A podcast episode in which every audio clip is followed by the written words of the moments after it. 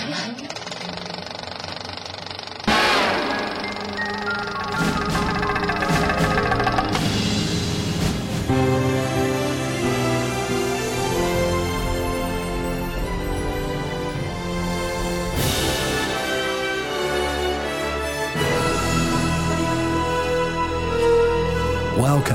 to the A V Podcast Movies Edition, presented by Phil Hinton.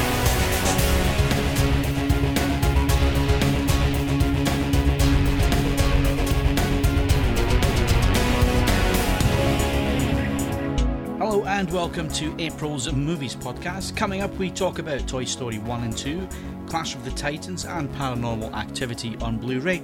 And we also look forward to some of the reviews coming soon. Okay, so uh, welcome along to April's podcast, and this edition is our review roundup. We're going to look at some of the discs uh, we've had in for review. The reviews are up there on avforums.com forward slash movies.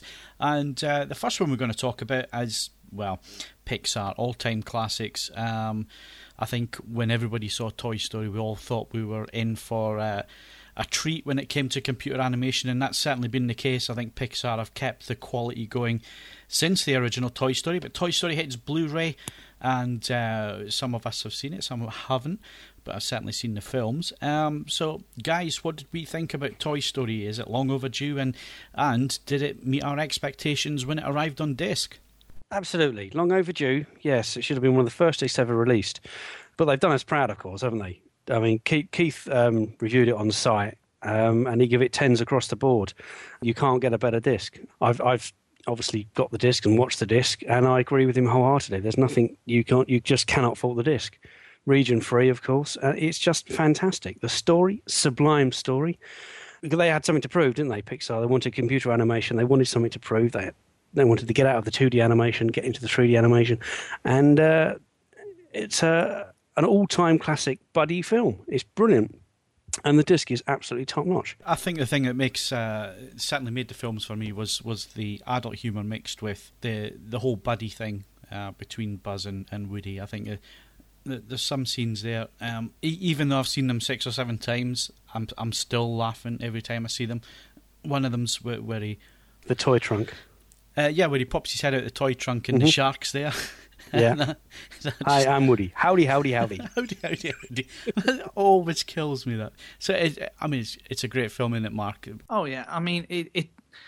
They've managed to hit upon a magic formula whereby they can appeal to both the parents and the kids going to the cinema, which is always going to make money. But they, somehow it's it's stood the test of time. They've They've got a certain charisma to the characters that just seems to work. I think that's largely due to Hanks and Allen. I mean, like when you when you when you look at the the, the voice crew, it's, a, it's an incredible wealth of talent with some very distinctive voices in there. I think that's what makes it. And but the primary two guys are just their their voices suit the characters so well. Looking at Toy Story two, I, I've got to say it's probably the one of the only sequels that's come out that actually betters the original.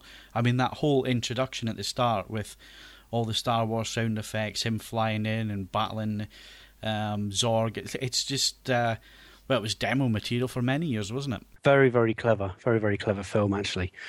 Originally going to be just a straight-to-video one. And uh, John Lasseter coming, didn't like what he saw. And then um, Disney, um, we all know the story, Disney weren't, weren't sure what to do with it. And they said, OK, we're going to give it a theatrical release. And it had a, an almost page one rewrite with only six months to be released. So the, the film that they produced was incredible. Um, and you're quite right. It was as good, if not better, than than the uh, than the film it was based on. All the same characters, built on it, brilliant. And and the disc again. Keith reviewed it. Tens across the board. You you can't fault it. It's absolutely stunning, stunning to look at, stunning to listen to, and a stunning film. And and I guess Mark, uh, the thing with Pixar, certainly that I get is that they're not ones like unlike Disney who. Uh, smack a message across your head every every two or three minutes. I mean, there there are messages in uh, their films about friendship and trust and all the rest of it, but it's it's not something that comes along and like a, a Disney film and, and cracks you over the head every five minutes about it. No, there's, there's no great theme to them. You couldn't really explain them in just a, a simple little soundbite. There's there's no overriding message that it tries to force upon you. It, it's just simply uh, character interplay. It it works in a manner that not many animations, either two D or three D, have ever really done in the past, in that, that there's there's a real charisma to the characters and there's a real chemistry between the whole of the cast. And so I think it's it's certainly multi-layered, and I, I genuinely think it's one of those films that will stand the test of time, certainly as far as the, the near future goes. Okay, so that's Toy Story, Toy Story two. The reviews are up there. Like we said, Keith's reviewed them. Tens across the board. Go and have a read and let us know what you think in the feedback area. Let's move on. Clash of the Titans. It's hitting cinemas as we speak and as we record here. Uh, but the original um, from nineteen eighty, was it one? It was. It was. Um, is now on disc. Um, I haven't seen it myself, although I did catch a recent showing on one of the H D channels somewhere. I can't remember which one it was, but guys, what did we think of the original? Bit of an an, an enigma, isn't it? Um, coming out at the, at the time that it did, it was contending with um, Star Wars and, and uh, Empire Strikes Back, so it immediately looked dated. Um, Harryhausen's effects are, of course, sublime. You, you, you, they are fantastic, and um, they they sit within the frame, and it's almost real, but because they was up against such futuristic, um, not so much futuristic film, although obviously Star Wars is, the technology had advanced to such a point where stop motion looked old, although it's still used. The story, fantasy story, um, based on, on um, Greek legends, um, fanciful, of course. I've got a bit of a soft spot for it. I mean, I know I'm sort of almost talking it down, but I actually quite like it. It's it's got an immense charm. I mean, like, I watched it maybe, I'd say about two years ago. I picked up the Region One D V D, which I do believe had the only the only release I could find that had stereo sound at the time, because mm. the, the U K release was only mono, and I love it. I mean, like, I was only one when it was released, but between that, Sinbad, and you know, Jason and the Argonauts, the stop motion, when you look back now, it just, it has got just a certain charm. And I've been talking to a few people who've seen the new one, and a lot of people prefer the original. They're saying that the C G Is are, you know, it's a bit over the top, and the the the, the original C G or the original special effects with the stop motion looks more real, if that makes any sense to anybody, but that's what people are telling me anyway. And of course, it's it's one of these films that was originally shot two D, and, and then everybody panics at the studio because it should be three D and they've had to convert it. Um, Was there any comments on what three D looked like from your friends? Yeah, pretty. Well, I mean, like, I think, you know, the general consensus was it wasn't as good as Avatar, which is, you know, pretty obvious, because this one, I don't believe, was filmed in three D. It was added, you know, in post-production. Is that yeah, correct? It was, yeah, it was Lowry, Lowry Digital that did. I, I believe it was Lowry Digital. I was speaking to uh, John Thompson from there uh, just the other day, and he mentioned they'd done Alice in Wonderland and uh, uh, the new film, so I take it from what he told me, um, that they did convert it from, from two D into three D. Uh, I was looking forward to seeing three D Scorpions, but now I'm, I'm not too sure. I still will see it, but my hopes are a bit dashed at this point. Do you think, uh, Simon, do you think it's wise to, to go back to films like Clash of the Titans and uh, and do a remake? Um, is is there a risk that you just tread the same ground without any sort of real innovation? It's never good to go back, is it? Never, ever good to go back and remake, um, to be honest. Um, if you're going to remake a film, why not remake a film that was crap and make it better? Why remake a film that was incredibly successful? It seems ludicrous to me that somebody want to go back and remake Clash of the Titans when, as as Jer said, it has an immense charm. If you put it on in front of today's kids, it's still very, very watchable. It's got the characters, it's got the interplay, it's got the, the wealth of of um, charm, the, the watchability of the film is still there. They don't need all the all these updated effects. Why? I mean, if the film is doesn't have the the ability to sit down and, and draw you in, if you're being drawn out because the C G isn't good or the three D isn't good, then, you know, what's the point? I, I wouldn't. I wouldn't. I just can't stand these remakes of, of any film. It I, just I, I drives think, me mad. I think the problem is, is that they tried to make they tried to make Clash of the Titans, you know, too serious. If they'd gone a bit tongue in cheek with it, or maybe done a different story, it, it, it might have worked. but they just they, they, they try and recapture the magic of the original, and it fails because apparently the dialogue is absolute tripe, and you got people like Liam Neeson and Sam Worthington, Ralph Fiennes, who are good actors, spouting absolute nonsense, and it doesn't. It's like almost Star Wars dialogue in you know a modern film, which is just an absolute waste of time. Foreign movies might get away with it, with the kind of cheese factor, because you don't really understand what what they're saying or or the tone of the language you're reading subtitles. But English speaking speaking movies just shouldn't shouldn't revisit old old movies. You know, there'll be certain ones that can get away with the cheese, like the up and coming uh, Sylvester Stallone, eighties throwback. What's it called? The Indispensables, or I don't know what it's called. It's got Schwarzenegger in it and Jason Statham and a few fellas. It looks like it looks like Rambo meets the Terminator and Gung Ho. That, I reckon, will be a load of cheese, but you know what to expect.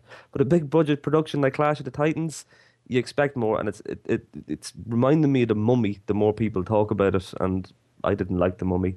Big, it's just big, big budget up, throwing throwing loads and loads of effects at the screen and hoping something will stick. And a lot of the time, it doesn't. Uh, effects don't make a film. The story makes a film. And if the story's no good, you're fine, you're, you've lost. You've lost it. And speaking of the story, did you see the poster? It shows it shows Perseus holding up Medusa's head. It gives the whole thing away. It's like giving away the ending in the poster. It's bloody ridiculous. Yeah, it's I mean, for, for people who weren't familiar with the story, that's like showing the ending. Yeah, it's so, like, it's like a, a poster of Luke Skywalker handing a, a Father's Day card to Darth Vader, is it? Yeah. Where, going, where's my hand, uh? Luke. Uh, so, class, cl- cl- class, Clash of the Titans. Zeus, Theseus, and Aphrodite learned French. Uh, Clash of the Titans, it's uh, it's out on Blu-ray. That's the original version, out on Blu-ray. It has been reviewed, uh, so head over to avforums.com forward slash movies and enter Clash of the Titans, and I, I think it was Imran that did the review for that one. Uh, it scores sevens for picture and sound, six for extras, and a generous eight for the movie. Ooh. Can I just say, point of pedantry, you know someone's going to bring up Psy. You said that Star Wars was a futuristic film.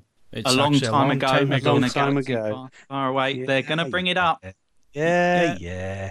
You, you know what the forum members are like. It's going to be a sixty-five page thread now. Okay, so uh, we're moving on. We're moving on from Clash of the Titans onto Paranormal Activity. Uh, not one that I have seen personally. Uh, I've heard a few things about it, uh, but you guys have seen it. So let's start with Mark. Mark, uh, what did you make of this? I thought it was a it was a decent little film. It it's. Very short runtime. It's in the style of uh, the Blair Witch Project will probably be the main reference point for people, or the last broadcast. Um, shot from the first-person perspective with a consumer-stroke prosumer camera, it's very much the standard tale of a haunted house. Um, very, very small budget, uh, reportedly shot for just eleven thousand dollars. A crew of three people, actors... mainly just a cast of two staying in character, and it was just a, a question of um, trying to draw out the maximum amount of scares for the minimal amount of budget. And I, I actually think it, it works to that remit. It's it's a film that definitely needs to be viewed alone and with the lights out. If you're, if you're viewing it on a smaller screen, uh, lights on of an evening with people, that you allow yourself for a little bit of cynicism, just to you stop being drawn into it quite as much, and you you realise that yes, there is a fair amount of ground from previous horror films that are covered, Poltergeist and Blair Witch and the like, but um, it's very ingenious because Oren Peli, rather than in fact choose shooting from the first person perspective to shake the camera at the moments when the scares come. In fact, everything's fairly fluid until the moments when there is supernatural activity or the entity within the house is seen, or at least the after effects of what it's doing is seen. And those are the moments shot basically with night vision, just with the camera focused on their bed by this young couple who are just trying to find out what it is that's making noises in their house at night. And so it's... it's short, it's punchy, and it's got a few nice little original ideas in there, and it does what it says on the tin. It's supposed to unsettle you and unnerve you, and it's got some great use of the subwoofer to basically start to slowly shake your seat as something's about to happen. And yeah, I think it's just a solid little film. It's never going to win any great awards, but Peli had trouble getting it on the, the festival circuit to start with, and it's one of those films that's just gathered pace due to word of mouth. Well, I've seen the movie as well, and I have to say I actually loved it. Um, I was a big fan of the original, of the original Blair Witch. I was a big fan of the Blair Witch Project. I mean, I know a lot of people thought it was rubbish. And no, it's so silly and it's fake. But I mean, like, I just went to see the movie. I didn't buy into the hype, and Blair Witch for me scared the pants of me.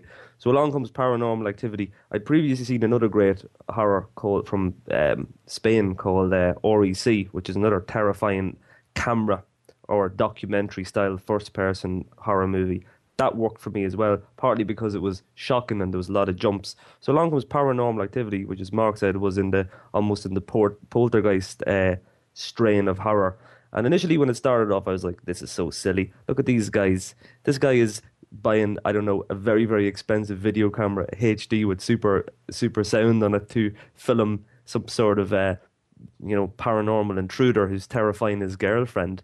And uh, I was going, nah, that's a bit kind of contrived. Plus, I thought your one's acting was a bit poor.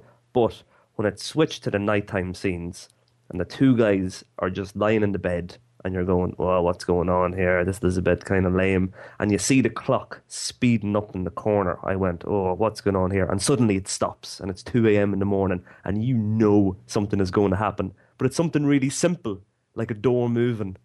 And it's like, oh my God, what's going on? And it builds and builds and builds in the intensity until the end, and really is, at the climax of that movie, it is terrifying. It's a terrifying movie, and I have to say I was genuinely scared, but I totally enjoyed it.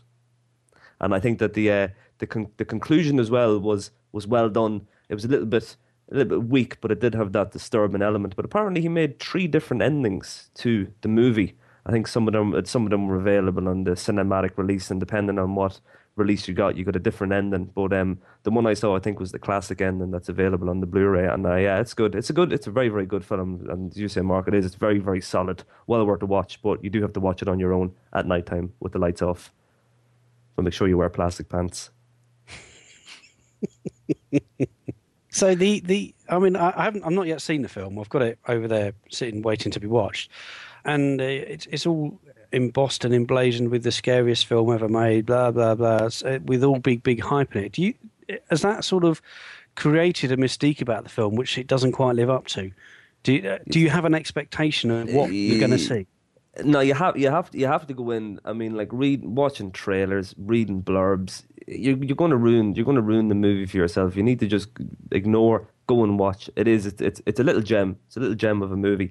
As Mark says, it's not going to win any awards. It's not the best horror ever. But for for what I would class as the third film, the, the third good film in the in the horror documentary style genre. Yeah, it's it's it's pretty good, and it's it's different than the Blair Witch, and it's different from R E C, and it's different from all the other horror nonsense like Saw that's available at the minute. You know, they're all absolute waste of time. Final Destination, rubbish. It's stuff like this.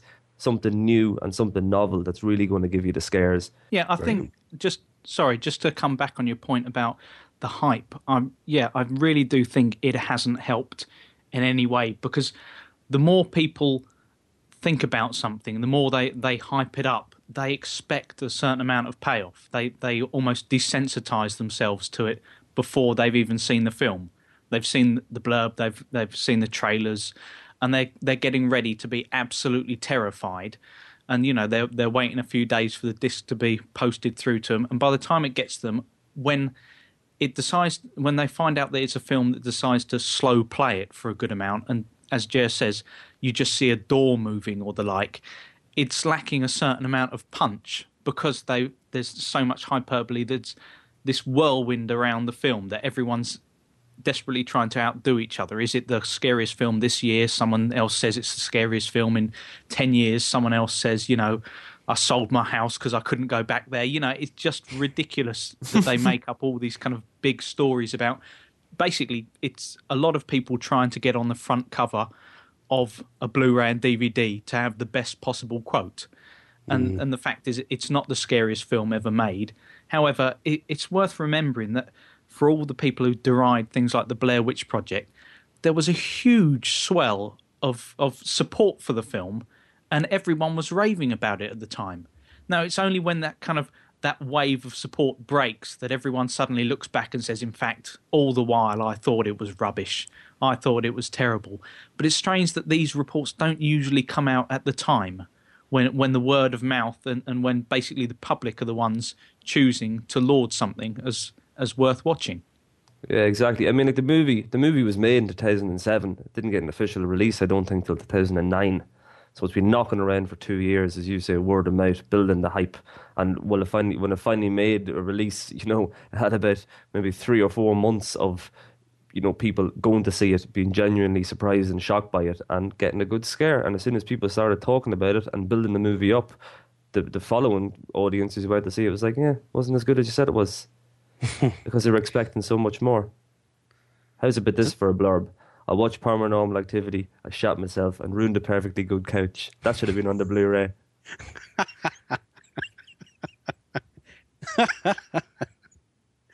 Does it work better as a Blu-ray then, and, and as a theatrical film, do you think? No, that that's a tough one. I, I, I think to a certain extent, yes, because I, I can't imagine there being the sa- same level of tension in a cinema. Basically, the the whole... Um, The whole genesis of the idea from Oren Peli was, you know, we've had films that make you scared to go into the woods, like the Blair Witch Project, or films that, you know, will scare you if you go into a graveyard. These are all places that are naturally scary anywhere. Uh, can you make a film that makes you scared in your own house? Makes you just uneasy that all of a sudden you start hearing little noises, you know, maybe it's just the radiators clanking a little bit or something, or, you know, a branch scraping against your window, but it just unsettles you.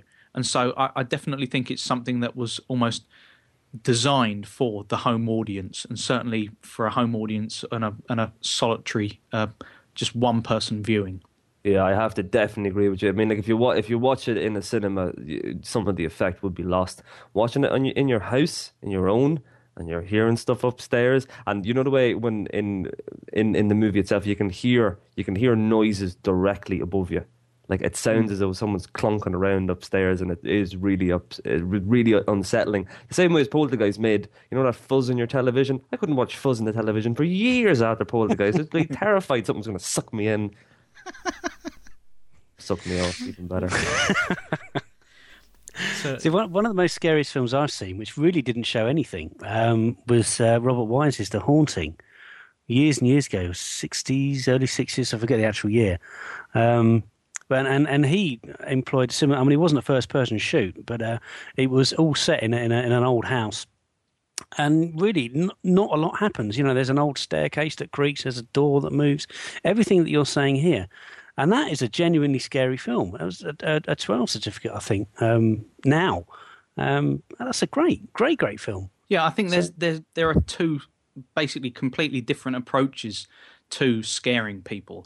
And that is, number one, shocks, and number two, uh, just making a, or pervading a certain element of uneasiness, you know, just slightly unsettling your audience to the point where it doesn't really feel like you may be have been scared at the time, but the longer since you've seen the film, more it kind of just starts to chip away at, at your brain.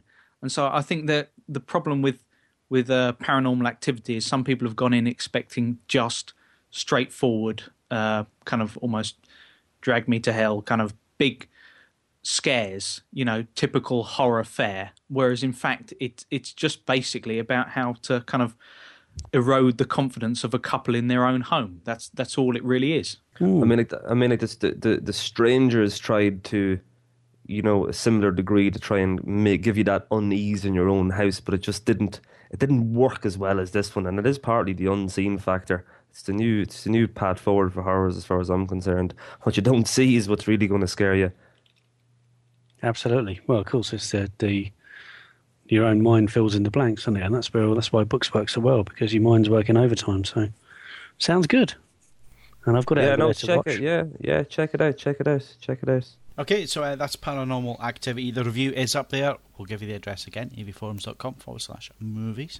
Uh, go and check it out for yourselves. And uh, I guess it's getting a thumbs up here, guys. Yes, thumbs up from me. Yep, thumbs up from me. Just don't complain that it doesn't look that great in high def, because it was actually filmed on just a, I think, a two thousand dollars Sony camcorder and using natural lighting. Although so the, camera, the camera did look like it was worth about ten bloody grand, though. Okay, so uh, that, that kind of wraps up uh, our movies look uh, for this podcast. We are back again in two weeks' time, and just before we go, uh, Simon is going to let us know exactly what everybody's doing over the next couple of weeks and the things that you should be looking out for on avforums.com forward slash movies. Okay, thanks, Phil. Yeah, um, big month next month. Big, big month indeed. We've got uh, a film we were talking about in the last podcast, Avatar's coming out. Kaz is looking at that. He's also looking at um, Law Abiding Citizen. Um, we've got Allen looking at Who Dares Wins, and uh, he's looking at Nine. Jer, he's looking at a new release of Stargate, um, uh, a new another new special edition. Um, so we're looking at that. We're having a look at. He's also looking at The Last Emperor and Men Who Stare at Goats, which I believe you've already seen, is that right? I have seen it. I loved it. Loved it. Absolutely fantastic movie. Great, great comedy. Bit wacky, but yeah, works. I loved it. Yeah, I can't wait to see it in blue. Brilliant. So that's that's coming to you towards the end of the month. Um, Keith is looking at um, Saving Private Ryan. Quite a quite a bit of a buzz around this film. Um, it was on um, Channel four H D very, very recently with a spectacular looking picture. So... Um, we're all looking forward to that one. Oh, I can't wait to hear the Normandy invasion on that one on Blu-ray. Mm-hmm. It's going to be, oh. It's going to be a bit scary, isn't it? Yeah, and, hopefully uh, it's as good as Braveheart. It'd be we'll nice see. If in the special features they put the British soldiers back in, though. was, was the British soldiers removed? They were on the boat. Don't, don't you know anything? America won the war. Come on. Oh, yeah, yeah, I know that. John Wayne, yeah. And, of course, the other uh, big release, um, which Chris is looking at, is the Lord of the Rings trilogy. Um, the theatrical release that uh, some people are saying, well, why are we going to buy that? Um, yeah, why I, are we going to buy that? Well, I, I really like the theatrical cuts, particularly the first one. Um, the extended versions are very, very good, and sometimes the second one worked very, very well with its additional scenes. But the first and third, I didn't think really warranted all the extra material that was added to them. Yes, uh, they're you, great and they're brilliant, but uh, I, I do prefer the theatrical cuts. Do you reckon we will see maybe a five point one on the theatricals and maybe a seven point one on the extended, just to make people buy them? Because I would. People are going to buy them anyway. It's mm-hmm. it's it's one of those releases, isn't it? People want this. People want the, the this want both. Um, it worked with the D V D. It's going to work with the Blu-ray. Yeah, but I was so. tricked. I was tricked with the Blu-ray. I didn't know there was an extended edition coming out. This time I do, so I'm going to wait. Okay. Won't fool me twice. Well, Chris is looking at that, and he's going to do a, a mammoth review, no doubt, as as as is his wont and as, as he likes to do. Um, and I'm very much looking forward to reading his write-up on it. So that's our some of the discs we'll be looking at, not all of them, because um, I want to keep a little bit of surprise in from our uh, new supplier, Zavvi. I don't know if anyone's noticed that we are now being supplied by Zavvi, Region B, or U K releases, because they're not exclusively Region B. So um, it should be good. Excellent. So that's what's coming up uh, on the site. Don't forget, if you've got any questions or you want us to cover any subjects, then either use the podcast forum under this podcast and add your little reply in there, or you can email us at podcast at avforums.com. So all I need to do now is thank Jer, Mark and Simon. Thanks, guys. Thanks, Thanks Phil. Much, Phil. And we'll be back again in two weeks' time for our news roundup. So join us for that. And until then, this is Phil Hinton saying thanks for listening, and we'll see you again soon. The A V Podcast was presented by Phil Hinton. Original music by Andrew Bassett and Richard Cosgrove. The A V Podcast was mixed and produced by Phil Hinton, and the senior producer was Stuart Wright. All content, including sound clips and music, is copyright material and featured for promotional use only. The A V Podcast is copyright M two M Limited.